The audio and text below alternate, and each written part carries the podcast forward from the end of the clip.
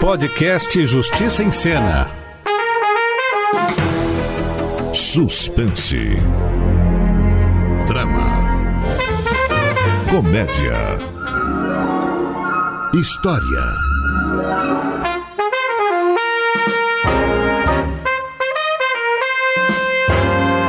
O direito é coisa de toda hora, na vida de todo mundo. Começa agora Justiça em Cena, a radionovela da Rádio Justiça. Episódio da semana. Dupla paternidade.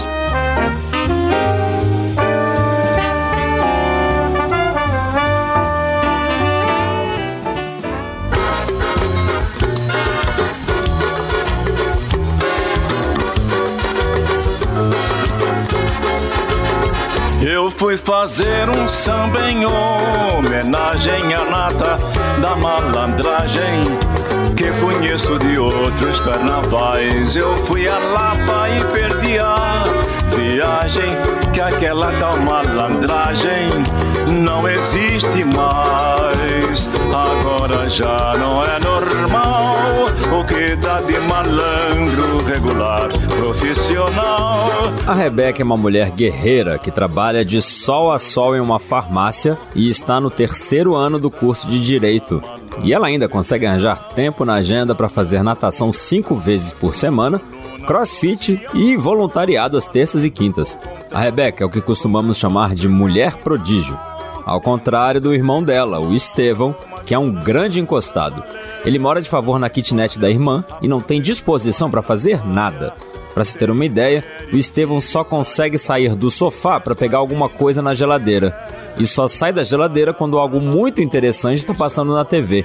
Mesmo com esse espírito desempreendedor, o Estevão resolveu acordar muito cedo, tirar a calça do pijama e colocar uma roupa mais decente e partir para a sorveteria onde o Augusto é o gerente. O motivo de um arrobo tão inusitado? Vocês vão saber agora.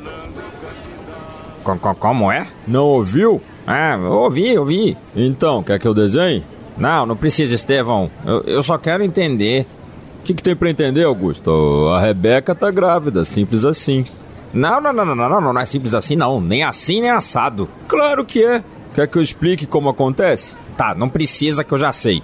É, Mas vem cá, e, e as precauções? Olha, a Rebeca e eu, a gente tomou precaução, tá? Olha, a Rebeca disse que não tomava precaução há muito tempo, tá? Parece que ela tem alergia, fica tudo empolada. Tá, mas a gente nunca se esqueceu de. de se proteger. Ah, e aquela vez em Goiânia? Que vez em Goiânia? Aquela do arroz com pequi, lembra? Do pequi com vinho barato? Ah, do vinho barato eu lembro. Impossível esquecer aquela ressaca. Pois foi naquela noite que vocês dois esqueceram de se proteger, né? Ai, então ela tá grávida. Gravidíssima, tá? E, por acaso, o filho é meu mesmo? O que que você disse? Bom, eu só queria. Ah, queria se safar, né? Não, Estevão, eu só tô investigando todas as possibilidades, tá? Todas as possibilidades de pular fora e deixar minha irmã criando esse filho sozinha. Nada disso, tá bem? Porque eu, eu, eu sou um homem correto. Menos mal. A vida que não tem sido correta comigo. Ei, o que você quer dizer com isso, hein, Augusto? Ah, Estevão, você sabe quanto eu ganho naquela sorveteria? Um pouco mais do que uma bola sabor morango. É, mas você não é o gerente? Isso porque eu sou gerente. A situação não tá doce, não. Tá, e o que que você quer que a minha irmã faça? Ah, será que não dá pra segurar a criança lá dentro, até tudo se acertar? Ficou louco, Augusto? Ah, apenas uma ideia, né? Não, não dá pra segurar o bebê mais do que seis meses. Seis meses? Peraí, mas não são nove? Rebeca já tá de três, meu querido.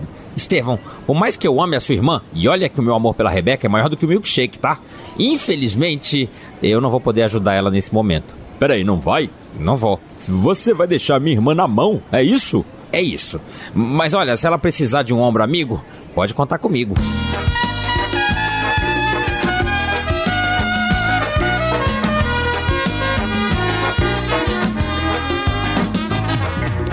Ele faz o noivo correto. E ela faz que quase desmaia. Vão viver sob o mesmo teto até que a casa caia. Assim, mais tarde, o Estevão foi bater na porta do Genilson, o dono da sorveteria.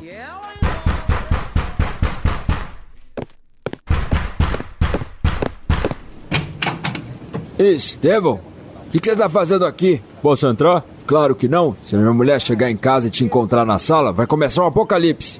Eu, hein? Por quê? Porque a minha mulher sabe que você é o irmão da Rebeca. E ela detesta qualquer coisa que venha da sua irmã. Inclusive ela. Bom, acontece que eu não posso mais esperar. Não pode esperar? Não, porque ela tá esperando. Ela quem? A Rebeca, ué. Tá esperando o quê? O ônibus aqui não é. O que então? Um filho. Um filho? E ele é seu, Janilson. Como é? Quer que eu repita ou quer que eu desenhe? Eu só quero entender. Eu pensei que ela estivesse usando. Você sabe. Proteção? Isso! Proteção da alergia, Janilson. A Rebeca fica inchada que nem um baiacu. Mas eu me protegi. Ah, mas e aquela vez lá em Pirinópolis? Pirinópolis? É, aquela feijoada, aquele vinho barato. Ai, nem me fale, meu fígado ficou estranho por dois dias. Não foi só o seu fígado que ficou estranho, não. E agora, o que, que ela vai fazer? Ela não, né, cara pálida? Vocês. Vocês dois vão criar esse filho. E juntos. Juntos? Não, não, não. Impossível. Esqueceu que eu sou casado? Mas a Rebeca é a grávida da história, tá? A sua mulher, por acaso, tá grávida? Não. E por acaso ela esteve algum dia grávida? Você sabe que não. Bom, então a Rebeca, como a única grávida dessa história, tem preferência para se casar com você. Estevão, casamento não é fila de banco. Não interessa, Genilson.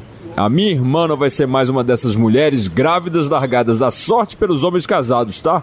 Quem faz um filho em Rebeca faz a festa de casamento dela. Mas você tem certeza que esse filho é meu mesmo? Hã? O quê? Será que eu vi direito? Bom, é, é só uma pergunta. Quem você acha que a minha irmã é, hein? Uma irresponsável que vai pra Goiânia com qualquer um? Peraí, não era Pirinópolis? O quê? Você não disse que ela engravidou em Pirinópolis? Você, você falou Goiânia? Genilson, nas condições em que a minha irmã se encontra, você ainda quer que eu fique acertando o nome da cidade? O caso é que eu quero que você se case. E com ela. Tá bem, Estevão. Eu. Eu me caso. Peraí, isso é sério mesmo? Só que antes eu queria te pedir uma coisa. Pede, Augusto. Meu nome é Genilson. Ah, é, claro que é. Antes de eu me casar com a sua irmã, de papel passado e tudo mais, eu queria que ela fizesse um exame de DNA. Peraí, exame de DNA? Para que não reste nenhuma dúvida de que esse filho é meu mesmo, né? Nunca! Nunca? Nunca minha irmã foi tão ofendida. Não entendi. Você tá duvidando da palavra da Rebeca? É isso, Genilson? Não, não tô duvidando. É, Eu só quero. Você só quer humilhar a coitada, aventando a possibilidade de que o filho não seja seu. Não foi isso que eu quis dizer, Estevão. É, ah, eu sei muito bem o que você quer. Você quer arrumar um pretexto para fugir do casamento. Claro que não. Se eu disse que me caso com ela. Desde que ela faça um exame de DNA. E isso ela não vai fazer. Porque parece ter medo de que dê negativo, né? Nada disso, Genilson. Ela não vai fazer esse exame. Porque a Rebeca se recusa a acreditar que você não acredita que ela tenha sido fiel a você. Peraí, como é? Você entendeu? Não entendi muito, não. Bom, o ponto é que ela te deu o que há de mais precioso, Janilson. Ela te deu a confiança, tá? E agora você vem e chega cheio de direitos. Peraí, mas é meu direito. Cheio de direitos, sim senhor, querendo que ela se submeta a um exame de DNA que vai dizer o óbvio, né? Que o filho da minha irmã, vulgo meu sobrinho, é seu. Pois eu não vou ficar nem mais um minuto vendo a imagem da minha irmã sendo achincalhada por você. Peraí, Estevão, eu vou embora dessa sua casa enorme e cheia de suítes e voltar para kitnet onde eu moro com a Rebeca. Sim, senhor, tá? Porque lá, mesmo sendo minúsculo, é um lugar de bem. Ei, me escuta. Adeus. Ele é o funcionário completo. E ela aprende a fazer suspiros. Vão viver sob o mesmo teto. Até trocarem tiros. Até trocarem tiros.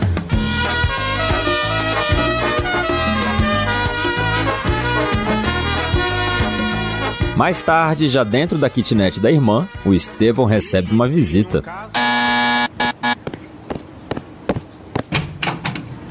Augusto? A sua irmã tá aí? É, A, a, minha irmã? Não, ela, ela foi fazer.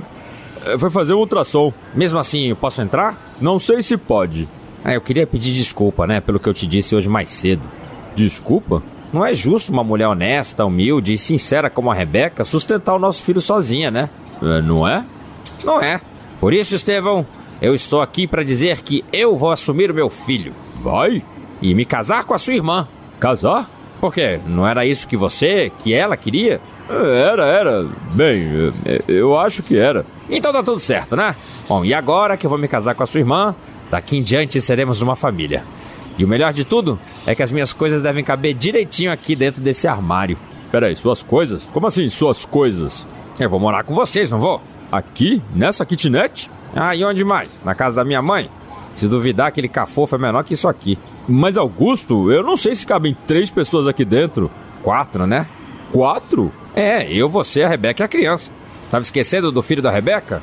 Pois é, eu, eu acabei esquecendo. E eu acabei esquecendo do meu filho. Que filho? O Frederico. Frederico? O meu Doberman, Estevão. Espera um pouco. Você vai trazer o seu cachorro para morar aqui? Na minha kitnet? E você acha que eu ia me separar do Frederico?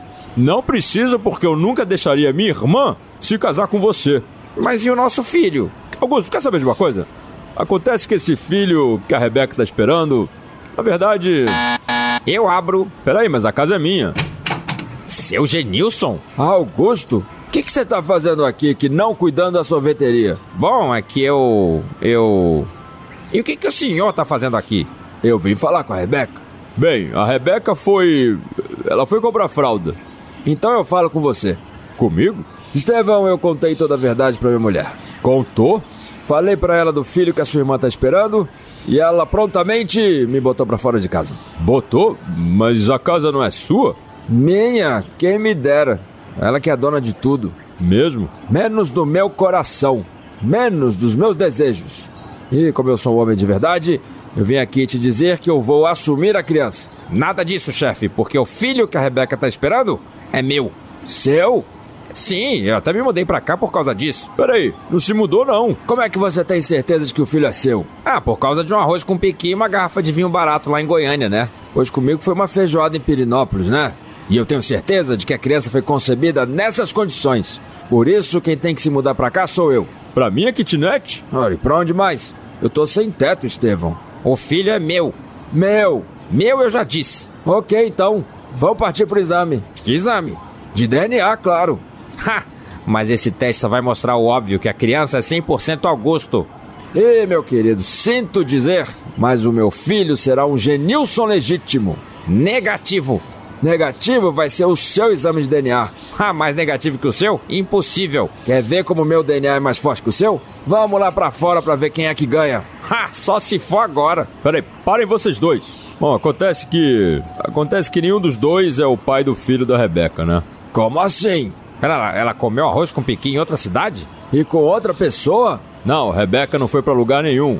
Acontece que esse filho. Esse filho não existe. Não, não existe. existe? É, ele é obra da minha imaginação. E por que que você mentiu pra gente? Ah, eu. Porque eu tava cansado, né? De morar nessa kitnet. E como eu sei que vocês já tiveram um trelelê com a Rebeca, né? Eu resolvi inventar essa história de gravidez. Daí achei que você, Augusto, como gerente da sorveteria, podia me ajudar, né? Aí, quando você fugiu da raia, eu, eu procurei o Genilson, né? Pra ver se ele se casaria com a minha irmã. Eu tô sem palavras. Eu abandonei a minha família para ficar com a Rebeca. Tava até pensando no nome bem criativo pra criança, tipo Genilcinho ou Genilson Júnior.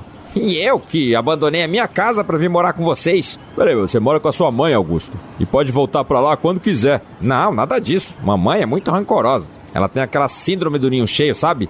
Quando o filho abandona o ninho, ela transforma o quarto do filho numa academia e nunca mais liga para ele. Peraí, então você vai ficar aqui? É o jeito, né? E eu também. Você? É, Ah, esqueceu que eu fiquei sem casa, nem casamento? Não é possível, meu Deus. Que isso, Estevão? Pensa pelo lado positivo. Você não queria uma família? Claro que não. Eu só queria o dinheiro. Pois agora seremos todos uma família. Abraço coletivo. Ai, socorro. Ele é o funcionário completo. E ela aprende a fazer suspiros. Vão viver sob o mesmo teto. Até trocarem tiros. Até trocarem tiros.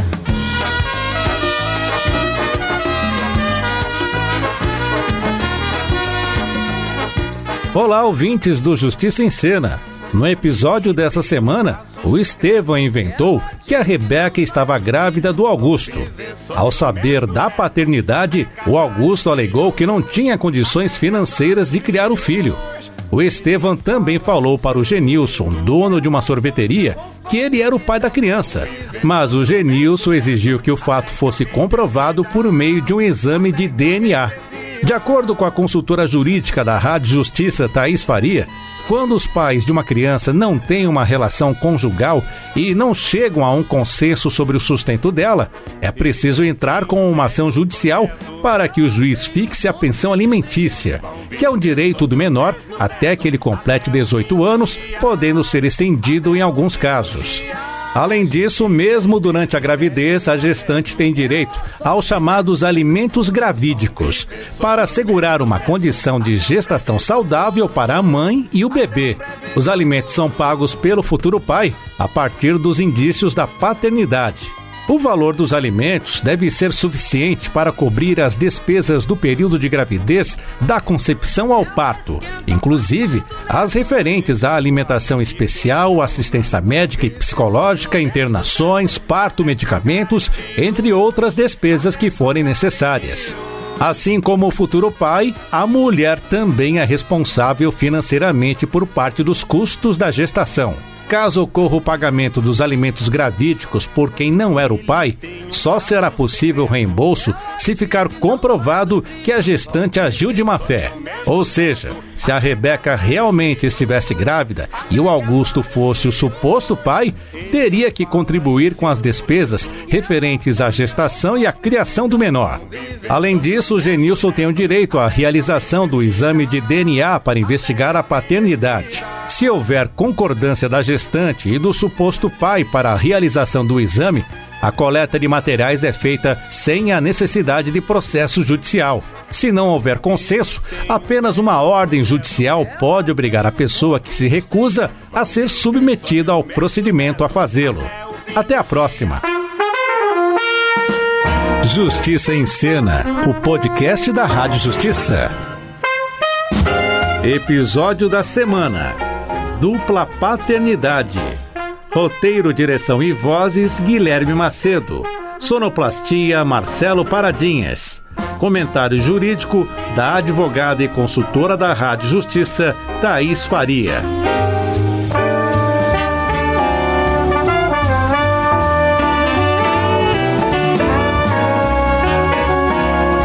Justiça em Cena, uma produção da Rádio Justiça, Secretaria de Comunicação Social, Supremo Tribunal Federal.